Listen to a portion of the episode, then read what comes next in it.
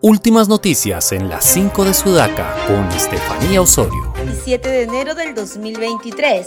Según datos del Ministerio de Economía y Finanzas, en Cusco, Puno y Madre de Dios no se ejecuta un sol de presupuesto asignado. Todas esas regiones reportan protestas y bloqueos.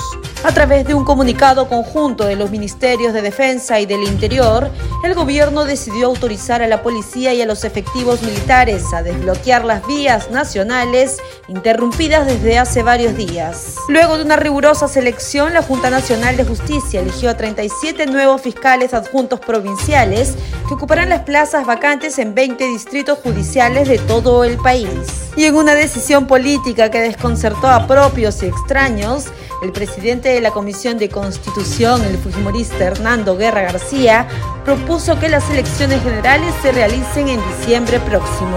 Y el presidente del Consejo de Ministros, Alberto Tarola, señaló que le ha solicitado al Congreso la dación de un crédito suplementario para pagarles el bono a los policías movilizados ante la ola de protestas.